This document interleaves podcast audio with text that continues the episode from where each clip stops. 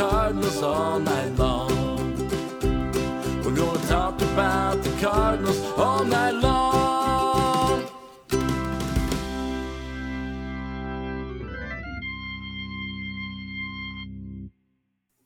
Good evening and welcome into another edition of Meet Me at, your, at Musial. I'm your host, Dan Shoptaw, C70 the Bat at C70 on Twitter with me, usually as Allen Medlock, but Allen at the last, kind of at the last minute, had a change in plans and wasn't able to join us tonight. So coming out of the bullpen, rested and ready, is Alex Crisafulli. You know him from Birds on the Black and at Alex Card 79 on Twitter. Alex, it is all as always good to hear from you. Uh, well, as always, it's great to talk to you. Great to be on this podcast. I always fail at filling uh, Allen's shoes, but I'm always happy to try and come back and uh, you know try again. So we'll see what happens.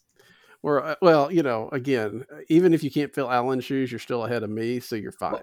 Uh, Well, Alan strikes me as a guy who wears like size 15, so it's probably not the easiest thing to do. Very Anyway, I true. don't know. Very true. I mean, he's uh he's not somebody you want to mess with, pretty much all the way around. So you know, um, but anyway, uh, the Cardinals. We really wish we were talking about Cardinal baseball right now, but um, af- very quickly were eliminated in the postseason. Um, Alex, it's and I know I think y'all talked about it maybe on Terps. I heard it. Maybe it was the Cardinals off day guys that were were mentioning it, but it's not much better than the coin flip game. It doesn't feel like this best of three. No, it, it felt like it was over in a flash. It felt like a, the same duration as last year, that one game against the Dodgers, in Mhm. terms of getting excited about a playoff game, and then all of a sudden it was over. I, uh, Daniel, I don't know if you saw the tweet or I think it was a tweet from Murphy's Bleachers, which is a which is a bar that's kind of like across the street from the uh, bleachers, conveniently um, at Wrigley Field, where they said something like, "Hey, hey, look, the uh, the Cardinals play two more games than the Cubs. Big whoop." Um, which, let me be clear, that's a perfectly good joke and a perfectly fair joke for a rival to make.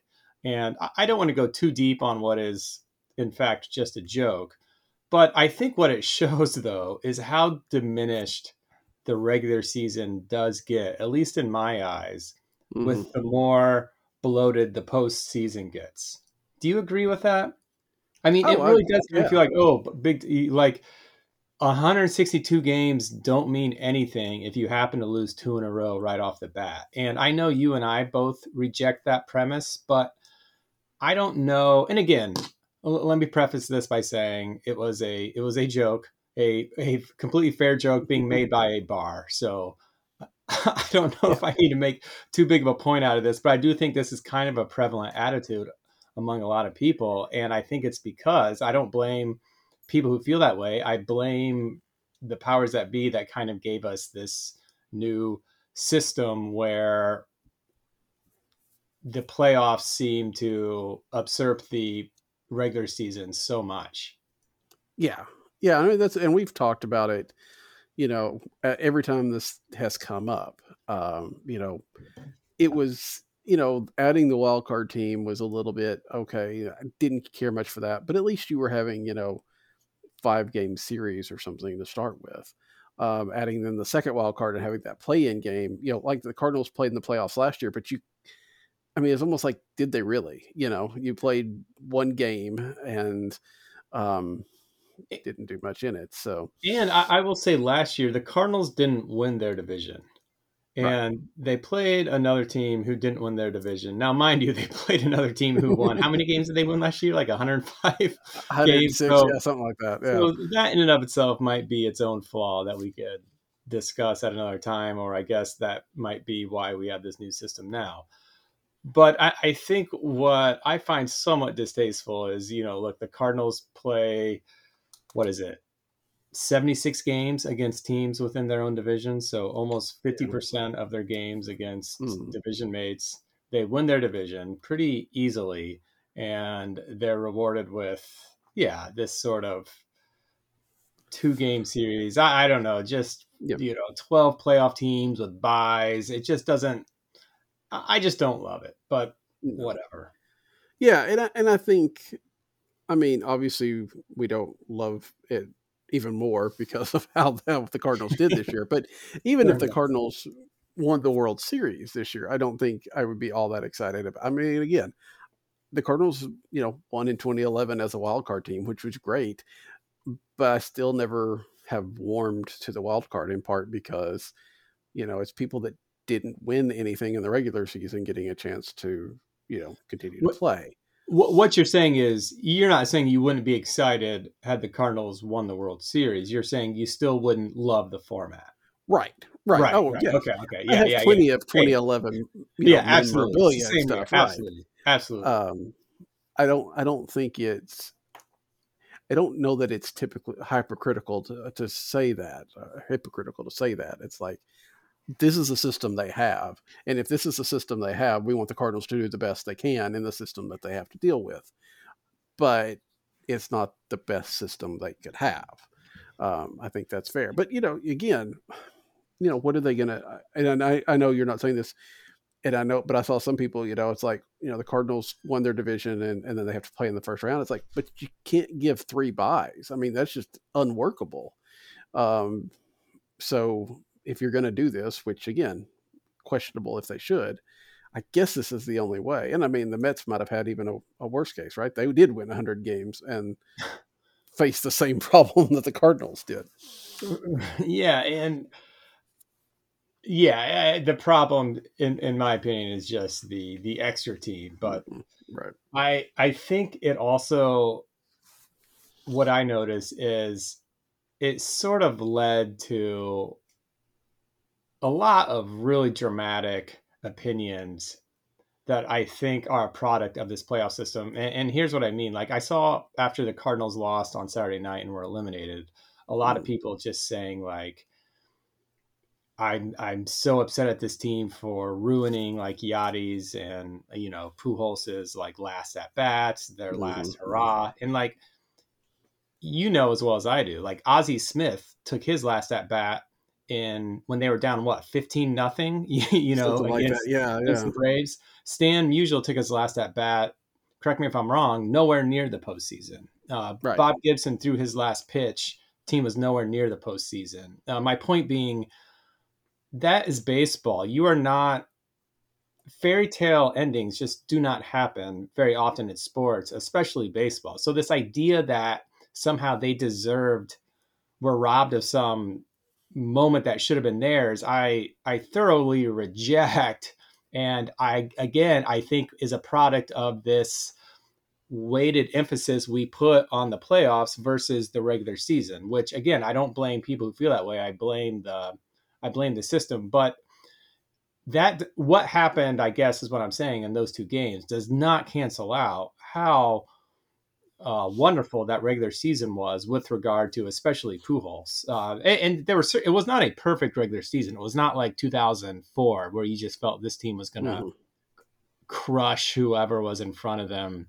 Uh, you know, especially the first half. Th- there was a lot of hair pulling, and it felt like a lot like the first half of last season. Uh, so it, it was frustrating at times, but but the highs were so high, so high. I mean, I, I, it's hard to get much higher than that in a regular season, and and whatever happened in the postseason does not diminish it one iota, in my opinion. And it felt like people were acting like it did.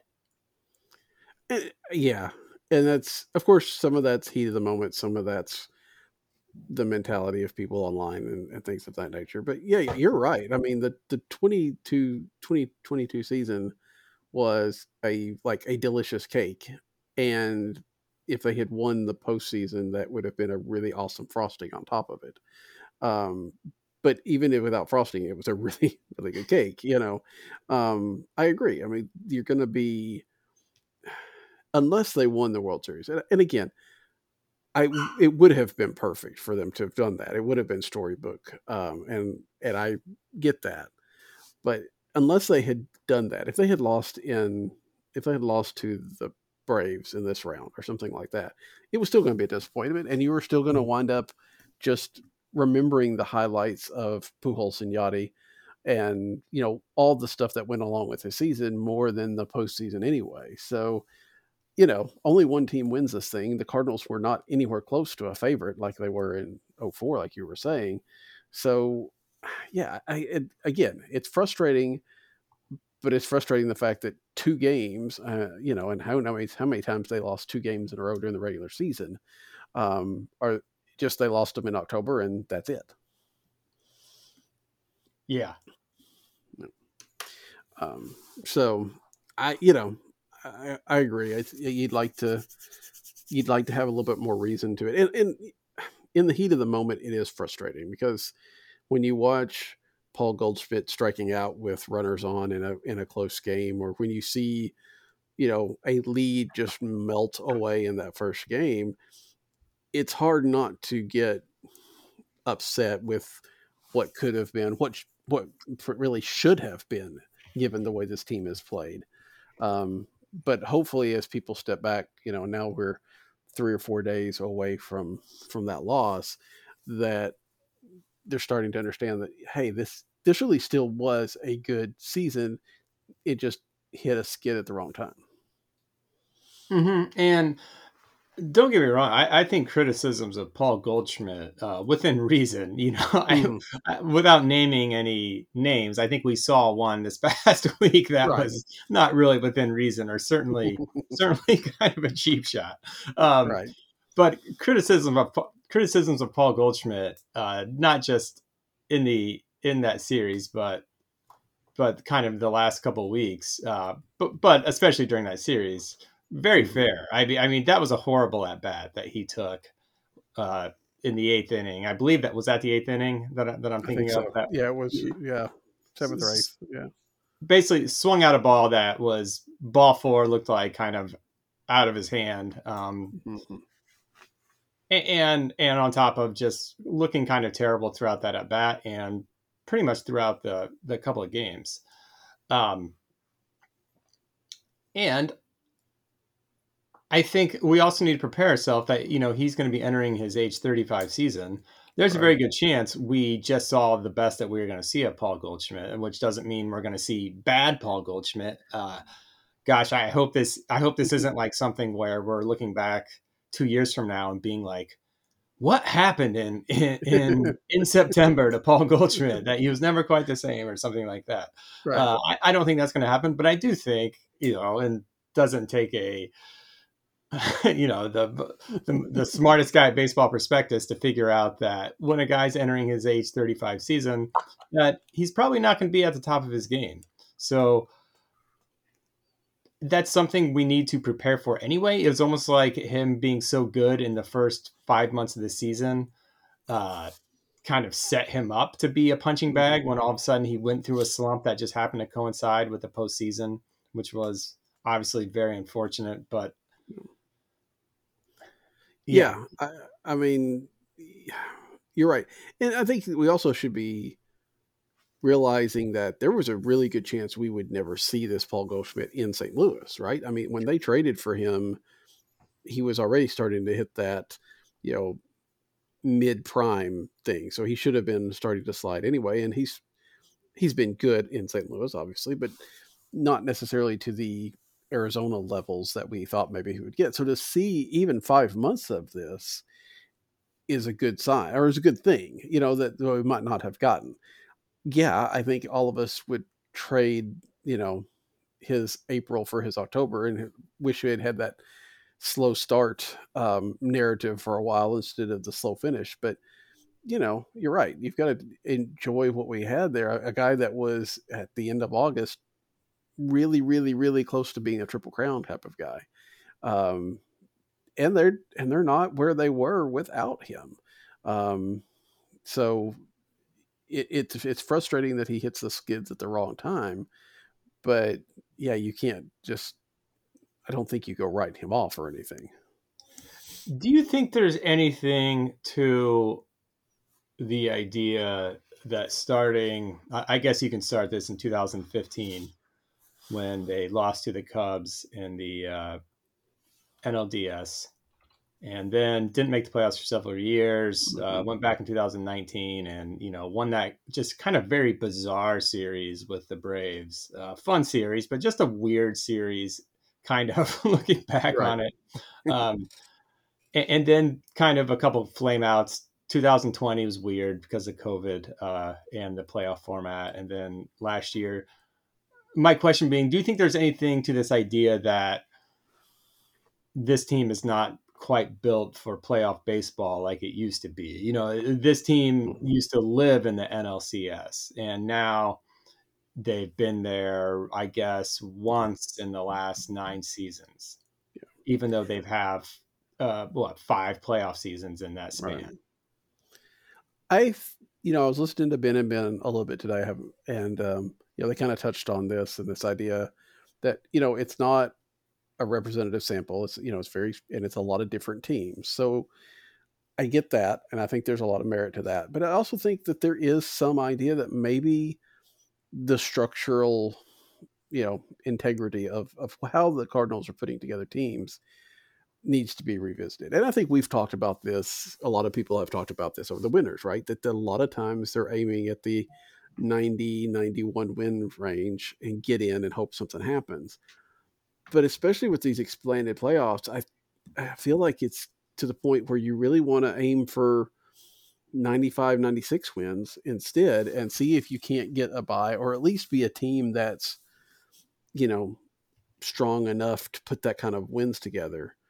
Um, and, you know, again, uh, next year, they don't get all those games against the NL Central, right? I mean, they have fewer games because of the way the schedule is going to be written. So they're going to have to step up somewhere because they're not going to be able to play the Pirates and the Cubs and the Reds quite as much. And, you know, if that means they have to revamp their processes, then that's what they should do.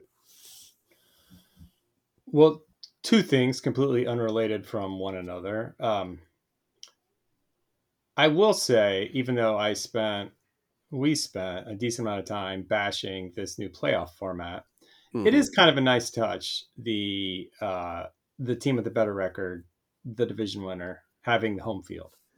Yeah, uh, yeah. I, I do. I, I do like that. I, obviously, it would be pretty obnoxious to you know have a travel day in there. so you're obviously you're not going to do that. So and and whether or not it gives the home team an advantage, I don't know, but it's certainly nice for the fans to be able to at least be awarded with that.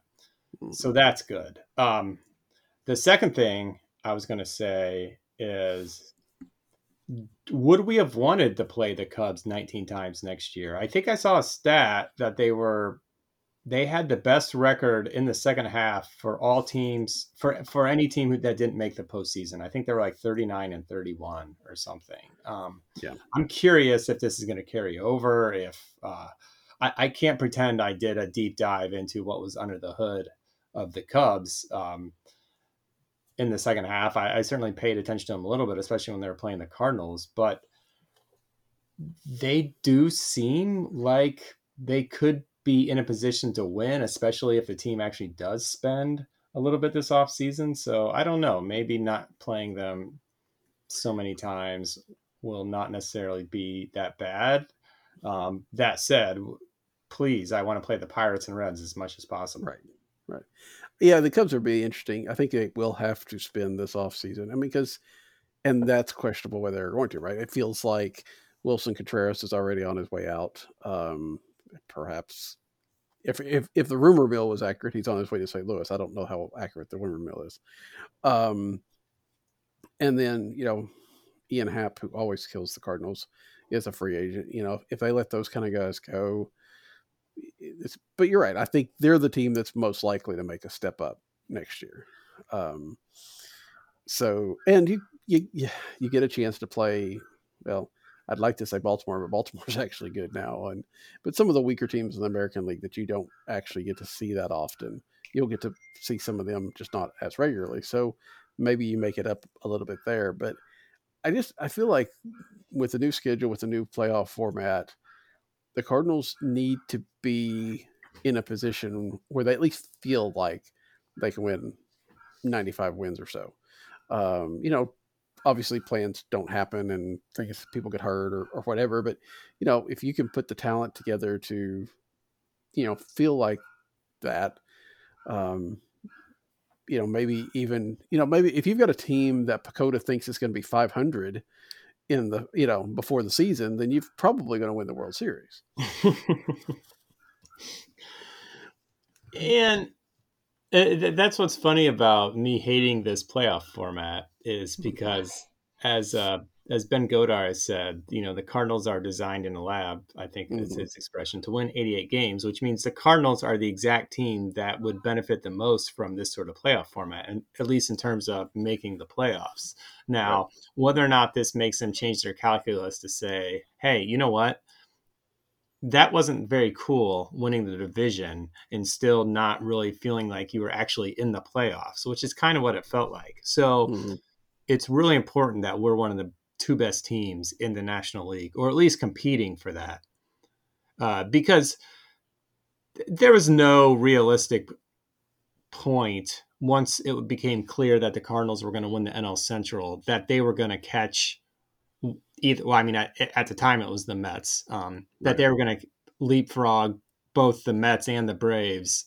Um, right, like, that never right. once. I, I think did we ever even climb within five games of either of those teams? I think they were within five, maybe early on in September. And I know that Oli Marmol liked to say, you know, where that's what we're focused on. But I, it was really, it was going to take like 2011 kind of collapse from the Mets or the Braves to to pass them. I think most reasonably. Yeah, yeah. I mean, I mean, from from both of them. Right. Right. Yeah, I mean, we, we would have had to to to jump both of them, and so I, yeah, uh, yeah. So maybe this will make them want to say like we want to have a team that's going to be competing for one of those two spots, uh, which which didn't feel like the case this year. And, and frankly, mm-hmm. on paper, I don't think they had the. I, I don't think you look at the Cardinals roster on paper and say that's one of the two best teams in the National League. You say that's no. that's a good team, and they were a very good team, but obviously, I mean, the Dodgers are like a completely different beast. I admire and hate them so much because of it. um, so it's they're almost hard to even. It's almost hard to compare yourselves to them, but you uh, and the Braves, you know, are are in position now. You know, they have all these young guys locked up, and they're going right. to be very good for the next couple of years. That it might be hard for the Cardinals to kind of push their way into that into that territory. So I don't know. We'll we'll have to see if they think this pitching can be enough, or if they think they need to do something. I don't know. Yeah, I mean, and you know, we haven't had a chance to see how this pl- this postseason thing is going to play out either. I mean, we're still watching it now, and it really takes two or three years probably for somebody to really understand that. Okay, teams that have to play that first round, you know, don't make it to the World Series, or you know, or the buy is a good or bad thing. I mean, the first day it looked like the buy was going to be a problem for some of these teams, and it doesn't seem to be that case now. But um, you know, the, still trying to figure out what this new system is going to look like. But yeah, I just and again, I I don't know that the Cardinals are going to do much anything. They may feel like you know, if they can aim for 90 and, you know, maybe they'll overshoot it every once in a while or, you know, some other teams will start getting beating up on each other or what the case may be. I don't know that it changes their calculus because I don't know, you know, and we've talked about how the Cardinals go about stuff a lot. I don't know that anything really changes their calculus, right? I mean, we know that, you know, like the Cubs making a move doesn't mean that they feel like they have to make a move. You know, they they have how they do things, and for the most part, it's successful. Like you say, you'd rather have a a good, strong regular season every year and chances in the playoffs than uh, you know, like the Boston Red Sox who are up and down seemingly every year. Um, but I, I do think that some of this stuff has to start has to start factoring in because you know Derrick Goold is, is good about pointing out that the Dodgers are what within one World Series of tying the Cardinals for the most in the National League. Um, that's something that I think they have take some pride in. And if you want to be able to, you know, keep that, you're gonna have to win the World Series here and there, and that means you have to put a team together that can do it. Wait, so make are you talking about making like World Series appearances or actual no World titles? Series? Because Okay. Cardinals have eleven, and I think the Dodgers now, after winning in twenty, have ten. Do they Maybe really? I, I may they may have, it's nine or ten. It- um, If you're a Dodgers fan, do you feel do you still feel a little incomplete that your World Series uh, took place during 2020, a, a 60 game regular season? Now, now, granted, if I recall, they had an amazing record over those 60 games, and we know Yeah. like we know that they're awesome. That that- it's not like they were only good that year, and then the very next season, you know, were, were terrible again. So like they just happened to, you know, be good over 60 games, which can happen in baseball. Uh, but if I'm a Dodgers fan, I think to have like complete closure, I would want with this era, I would want a World Series title after a 162 game regular season. yeah, I I think that's true. First, first of all, I was wrong. They are they have only seven World Series. That's what, okay. so That, that's what I that's thought because like it- the A's and the uh, A's and Red Sox, I think, have eight. maybe. Um, and they have nine. Let's see. Well, they already have more in National League pennants than the Cardinals. They have twenty four to the Cardinals nineteen. Um, so yeah, there's still a little bit of gap, but I mean, if you were to guess, you know, would you say the Dodgers are going to win four World Series between between now and when the Cardinals win one?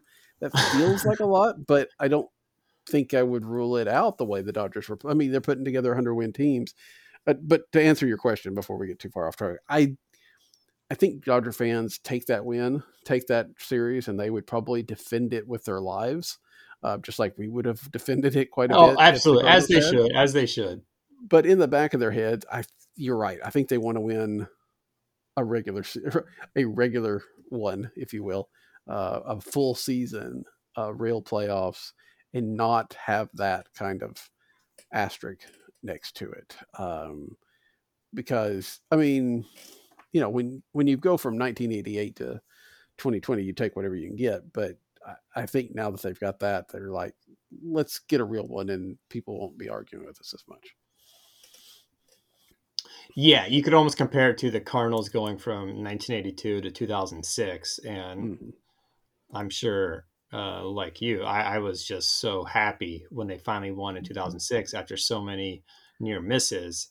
Right. But 2011 really, I guess, was uh, kind of the icing on top because I never, no longer had to hear about like the 83. You know, you're only your team only Mhm. won 83 wins. This is a farce. right. Um, right. So so that was nice. And I could see the Dodgers feeling the same way if they won 162 games, if they won a World Series after 162 game season. But it certainly doesn't diminish um, what they did in 2020. No, no, they, they were definitely the best team there. And they've honestly been the best team a number of years. They just haven't necessarily planned out in the playoffs, which is, again, kind of goes back to the d- discussion we've had to start this thing. I mean, and I don't think anybody's advocating to go back to, you know, American League winner and a National League winner, and that's all that makes it to the playoffs. I, I don't think we're too far beyond that, but um, there's got to be some happy ground between you know just two in the playoffs and getting close to half the league in the playoffs. Right. Which I mean, you know, do you go to like, you know, at some point in time with expansion, do you go to four four divisions and then take the top two teams in those?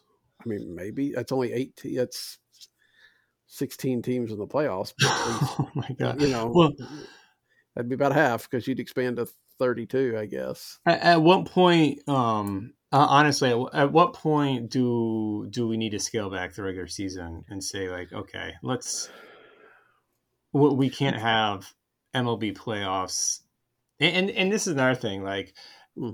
Uh, the NBA always kind of feels like two seasons, like the regular Yeah. season and then the playoffs, because the playoffs just last for so long. And I kind of feel like the baseball is starting to to feel that way. Um, I always kind of liked that it was just over quick. It wasn't like NHL or NBA, but uh, if there are 16 teams in the playoffs or 14 teams or whatever, I mean, what are we doing with a 162 game regular season? Do they need to scale that back to 144 or 154? Uh, Yeah. I think that's the kind of the, the problem, right? And then you're like, you're taking this, I don't want to say gimmick, but it's kind of gimmick baseball because you're only playing, you know, smaller series and you're, you know, short sprint.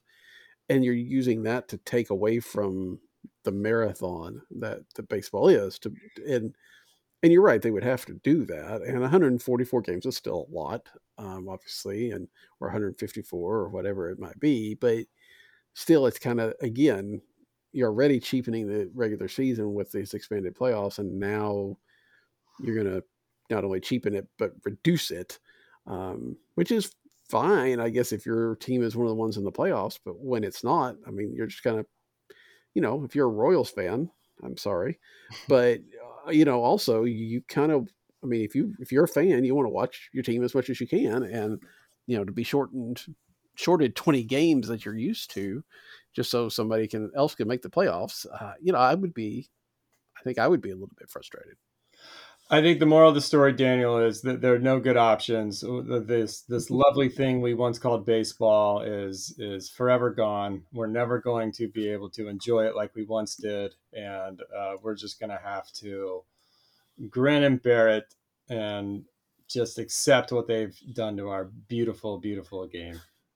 It's fascinating how often every time you and I get together, old men on the lawn. You know, um, This is not by it's not even by design, but I was just as like as I was talking a second ago, I was uh like a couple minutes ago, I'm like, man, this quickly turned into just like uh, us complaining about baseball. Like the people who who complain rightfully uh, often about John Smoltz would really hate this Yeah. right probably so. Well, let's shift gears and talk about Sounds a little good. bit more about the actual Cardinals. Um, and uh, it was it yesterday. I guess it was yesterday that Adam Wainwright came out using Twitter, which is again a fascinating thing to see that what what athletes are doing with Twitter and stuff like that over the last four or five years. Right? They can go directly to fans. Not all of them do, and but people like Adam Wainwright, who are obviously very well I don't know. I don't want to say well written, but you know, they've thought this stuff out. They know what they want to say and they want to get it out there. So he's talking about why everything was bad the last month of the year for him. Uh, talked about a, you know he, had a comebacker against the Braves and at the end of August, and that kind of shortened his stride, and it took a while, and everything was just shot overall, basically. Um, one, what did you think of Wainwright coming out like that? Two, did that change your opinion or confirm your opinion of what he's doing next year? Um, and three, a lot of people are taking that as what is the pitching staff doing or the pitching coaching staff doing? Um, how much of that is reasonable to start throwing on Mike Maddux and stuff like that? Okay, so let's start with number one. I thought it was very cool, and he's very good at kind of giving a peek behind the curtain at, at things Mhm. like this. I remember several years ago, a couple years ago, during some labor strife, um, he really talked about why it was important to stick up for, uh, you know, not not players like himself who who have already earned a big payday, but kind of the um, the more middle class and lower class I guess players, I don't know how else to say it, who who might you know never get to that year never get to free agency or or, or whatever. Um, so I thought it was a really cool use of the medium, as you said, to actually say something interesting, useful that I don't think any of us knew. Uh, I didn't even remember him getting hit in the knee in that Atlanta game. I'm trying to remember what I was doing because that seems like something I would remember. Do you remember that? I didn't remember until I think it was uh, what's his name, Carter Chapley from the Post Dispatch, put up a clip of it, and it's just Okay. uh it just it comes it hits him off the knee, it bounces off, he picks it up, throws it to first. I think it's one of those things that you know I'm sure the trainers came out, he shook him off and kept kept pitching. I, I Yeah. don't think it's one of those things that at the end of the day you're like, wow, man, you know what's wrong with Wainwright? I think everybody just went on. Yes. So even if you remembered that, you certainly Mhm. didn't know the rest of what he was going to say, which was a big explanation for how that kind of affected him the rest of the season and a very detailed explanation that even like pitching novices like myself could understand and see and and kind of Mhm. goes to show you how something like getting hit in the knee can really change everything. Um, I, I I played tennis and I don't know how good of a comparison this is, but I feel like it's a good comparison. Serving, I think, is a lot like pitching in that there's a lot of things you have to be thinking about and doing correctly when when when serving. And if one thing is off, it's going to really like throw off a lot of other things, and that kind of feels Mhm. like what was going on here. Um, whether or not this was an indication that he's probably coming back, I don't know, but it sort of felt like him saying, Hey, look, I have unfinished business. I was not pleased with how the season ended, as you all know. Um, and I I'm not dead. My arm is very much alive. this is what was happening, and this is why I'm I'm not just coming back out of hubris or because I I, I want to win two I, I want to like you know try to win 200 games even though I don't have anything left. It sounded more like him saying like no I do have something left. This is what was going on. Um, to the third point, I don't know if he does this. Well, I shouldn't say that because I feel like he he's very good at Twitter. He's very good on television, so I feel like he knows what he's doing. But I don't know if he totally expected that a lot of people would read this and then say, "Well, hey, Mike Maddux, what are we paying you for? what are you doing?" like, I don't think he, just knowing him, I, I don't think he would publicly try to throw Mike Maddux under a bus like that. So I I don't I think that was kind of a mistake on his part. And and you know, for all I know, he doesn't pay attention to mentions or anything like that. So he might not even know that this kind of led to a lot of people um, kind of questioning Maddux's role in this situation and on the team. I don't know. Um, but it it did make me wonder like because i started thinking after i saw I, I have to be honest when when i read his tweet thread that's not where my mind went. I didn't go to like well heck mike maddux like what are you Right. doing? I i just I, I was more just kind of fascinated by what he was saying. I didn't even think about the fact that yeah there's probably someone who's getting paid to notice things like that. Um and part of that is like i really don't know you know i see mike maddux sitting on the bench talking to Oli Marmol. I have no idea what they're talking about. Um, so I, guess I should assume that he should be n- noticing that you know his stride his stride length got shorter by almost a foot or whatever it was he said. Um, I guess I should assume that's something Maddux would would notice, if not immediately, uh, over time. But I my mind didn't immediately go there. Maybe that's just because I I am a novice when it comes to this pitching stuff, unlike you know some of the other people who are opining. So that's kind of how I feel about it. I, I don't know if it's it a huge indictment on the pitching staff or if it's not a big deal because I just don't feel like I'm qualified to answer that last part. Yeah, I think what the way I read this, um, and again, like you, I didn't necessarily jump to Mike Maddux at all, especially because Wayne Wainwright did a lot about, you know, he says, you know, I didn't stay diligent enough with the film work to catch it immediately, um, and things of that nature.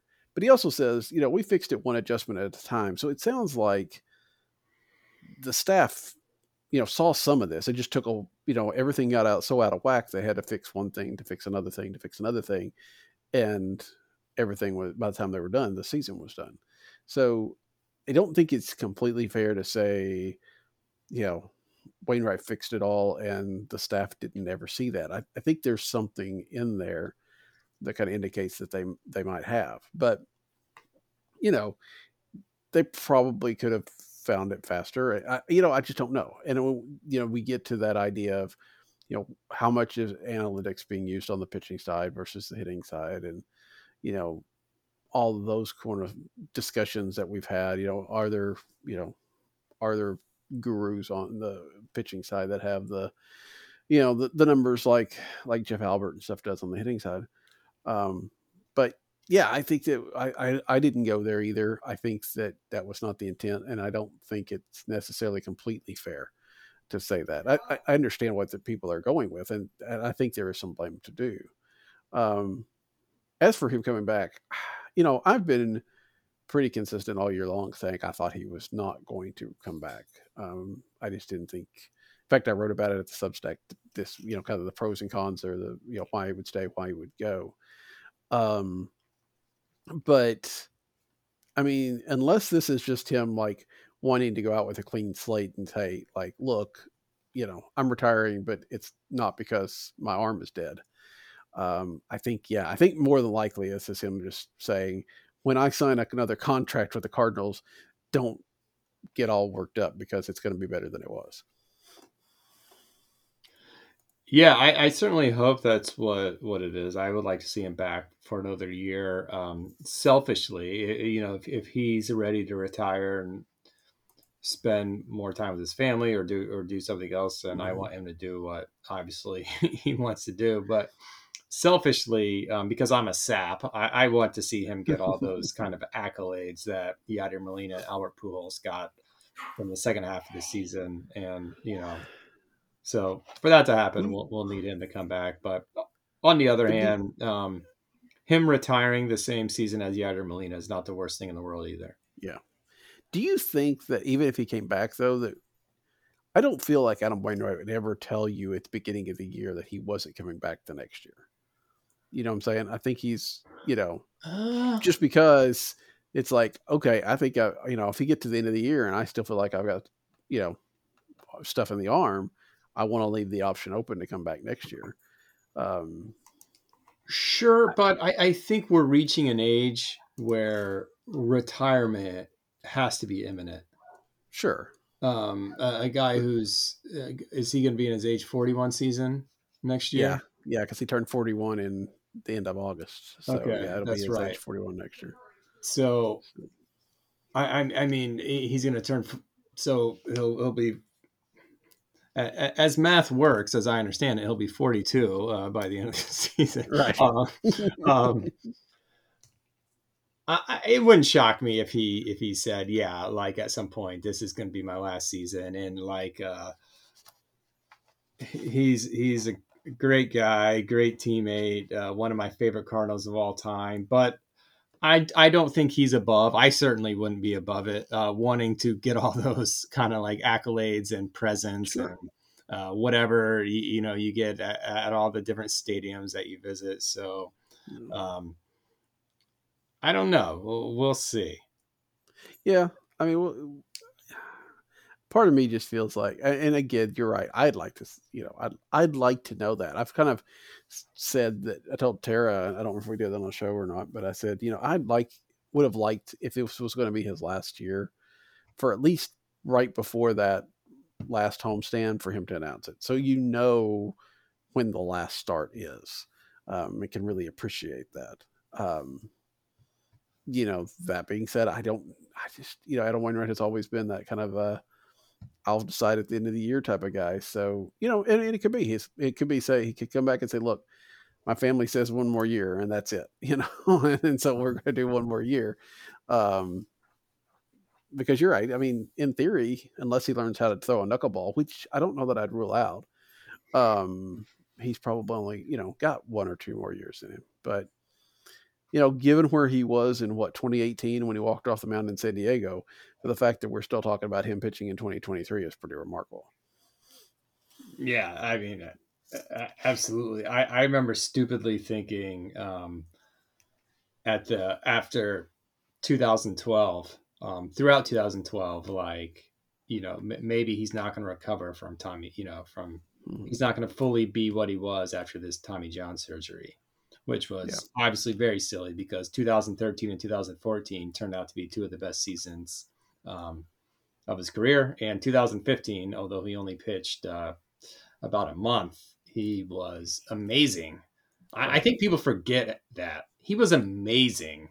Mhm. That what, what did he have? Six starts, five starts? I don't remember. Uh, five. uh, It's right there. It's probably probably six, but I'll look it up real quick and see.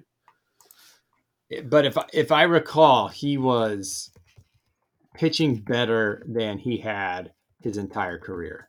Again, just a couple starts. Four starts that year Okay, because he only only pitched in seven games, which I had forgotten. I thought he came back. I knew he came back at the end of the year and pitched out of relief, but it felt like he had pitched more than that. Um, but they were working him up because it was that was the year that if the Cardinals had gone another round, they probably let him pitch. Right? He was he was working his way up to actually being a uh, a starter again. Yeah, first four starts again. That's kind of the one he left. It's an injury.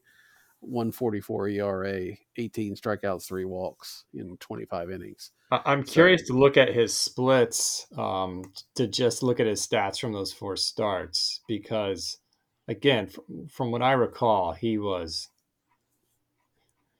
he was awesome and, and but not as great when he when he came back. So yeah, as all right, well, okay, so as a starter, he threw 25 innings. He had a 1.44 ERA.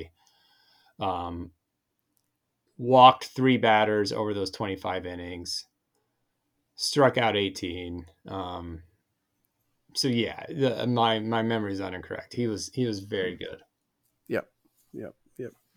Very strong. Um, you know, did not allow a home run that season That's uh, that's always a good thing. Um, you know, I, I don't know. I, I again, if he thinks, it, it, given that he feels like they made the adjustments and it wasn't really a dead arm, it was more this delivery issue.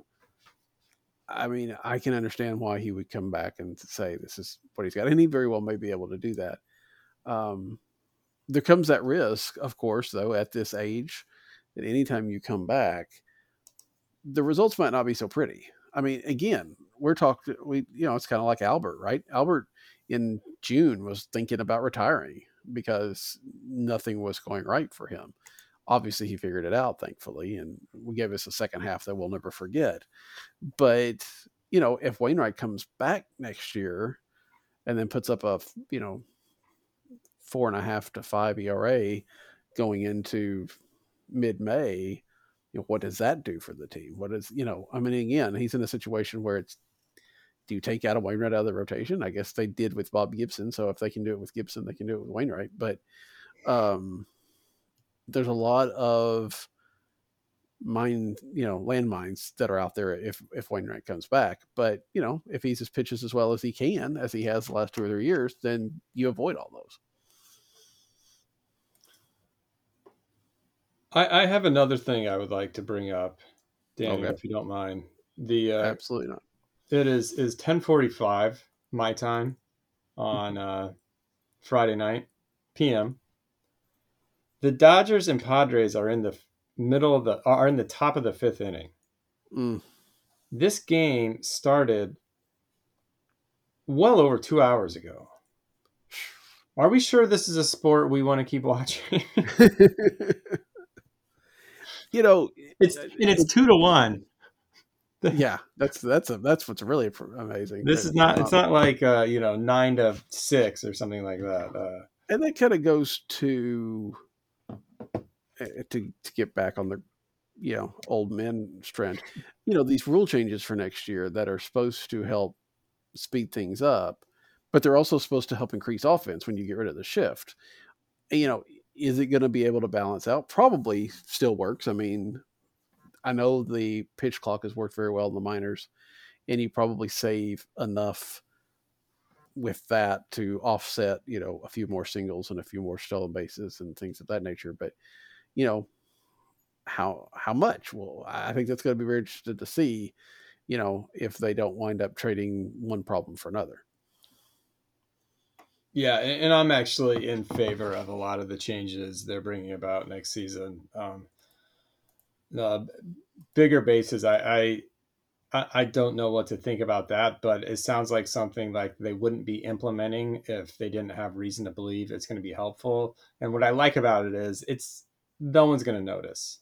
So if, if anything can help that no one even notices, that's always a good thing. And the yeah. pitching clock, which I will notice, I think will uh, I will I, I'll not only notice it aesthetically, but I think I'll notice it hopefully in terms of uh, just speeding up pace of play because no no one was ever complaining about baseball games taking a long time when um, just in and, in and of themselves. The, the complaint was right. no baseball. The complaint was there's not enough baseball. There's games taking four hours, but very little baseball. That, that's that's the problem.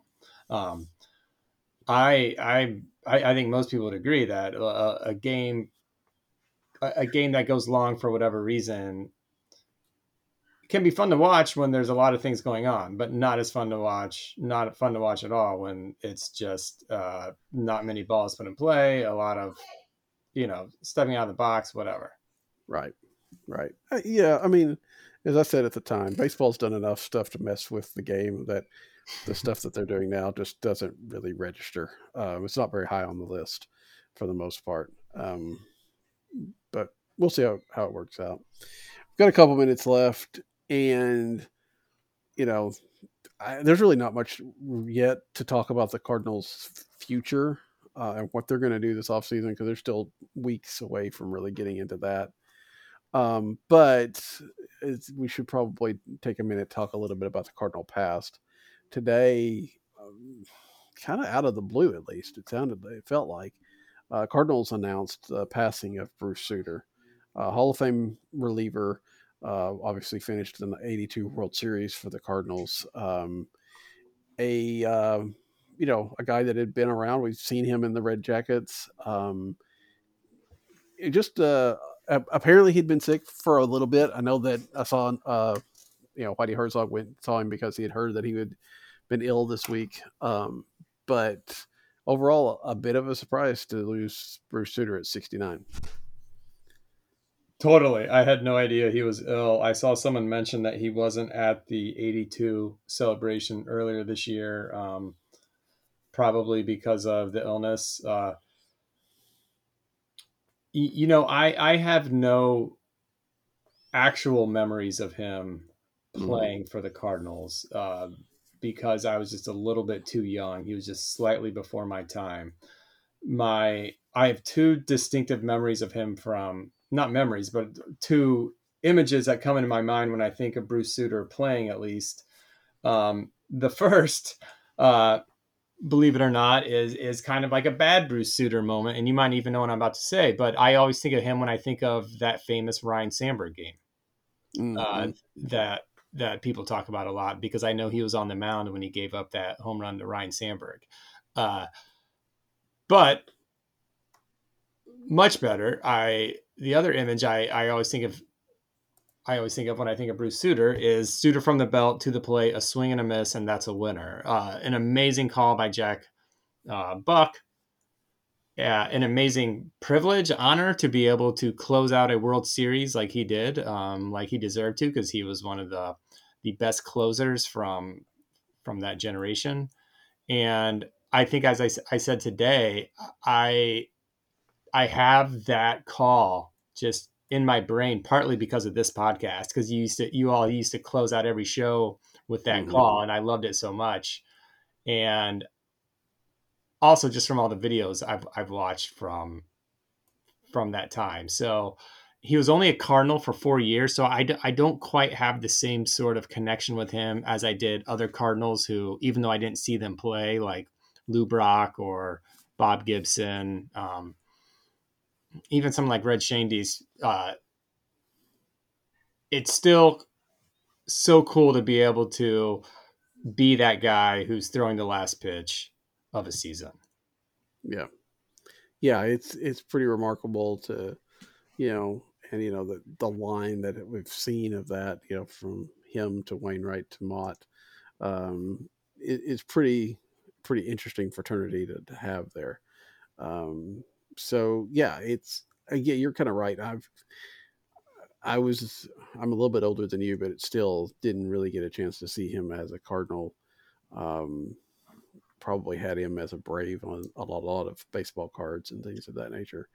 Um, and being that he was on what four teams, three or four teams, um, makes it a little bit harder to you know just lock him down as, as a Cardinal to some degree. But there's no doubt. I mean, he was a big part of the the teams that were that are iconic um, in St. Louis, and to you're like you said to finish out a World Series is pretty remarkable. So you know, thoughts and prayers to his family and and friends and everybody of that, that nature. Um, it's been as, as people have pointed out, it's it's been a bit of a rough stretch for Cardinals and their legends. You know, I've lost a number of them over the last three or four years. Eh, not so much because of, and Sutter doesn't fit this description as well, but you know, a lot of those guys are from, you know, teams of the 40s and 50s and 60s, and they're just, you know, they're getting older. Obviously, mm-hmm. um, you're going to start losing those kind of guys, um, and there's, you know, a kind of a next wave coming up with Pujols and Yadi and you know even Edmonds and Rolen and, and, and that crew from the you know the late '90s, early 2000s. But you know it's very sad. It's very uh, kind of strange to think about you know some of these you know really iconic people from Cardinal history then passing on. Absolutely, and you brought up something that reminded me. So I also had a lot of Bruce Sutter baseball cards, uh, most of which were from the Braves, because uh, he was still with the Braves at you know mm-hmm. at a time when I was collecting in real time. A few from the Cardinals that I could find, and what I remember about Bruce Sutter is, I, I think he and Lee Smith were the first pitchers I remember associating with the save Mm. Um, and I think partly because Sutter, you looked at the back of Bruce Sutter's cards, and you remember this, they would italicize, uh, Topps would at least, they would italicize right. if, if you led the league in that stat. And in the save column, he had like four or five years in a row where they were all italicized.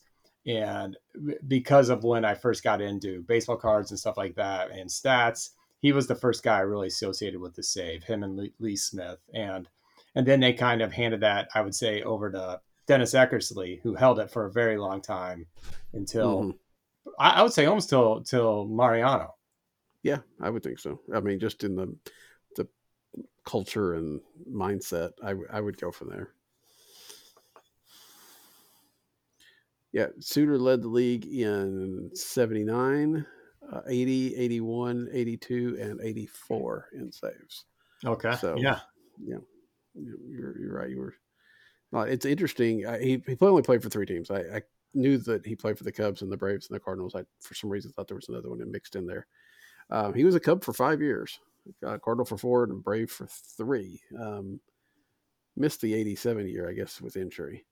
Um, but it, it, you know, that's interesting. You know what? That's 12 years uh, which is a, a long career. It's a good career, but you almost feel like some of those, you know, a guy with the the name recognition of a guy like Bruce Sutter has probably played longer than that, but he was very effective when he did play. Absolutely. And, you know, anytime someone can spend almost equal time with the Cubs and Cardinals makes the Hall of Fame and they choose to wear the Cardinals uh, hat that elevates them even to a higher level. So, uh, God bless Bruce Sutter. That's right. Absolutely. Absolutely. All right. Well, uh, I know the off season has hit, and our schedule, our recording schedule, will be a little bit more sporadic. In fact, I know Al and I are both kind of out of pocket next week, so it'll be a couple weeks before we get back to it. Um, plenty of off season stuff to talk about, I am sure. But until next time, for Alex, I'm Daniel. Good night. Good night. Sutter from the belt to the plate. A swing and a miss, and that's a winner! That's a winner! A World Series winner for the Cardinals!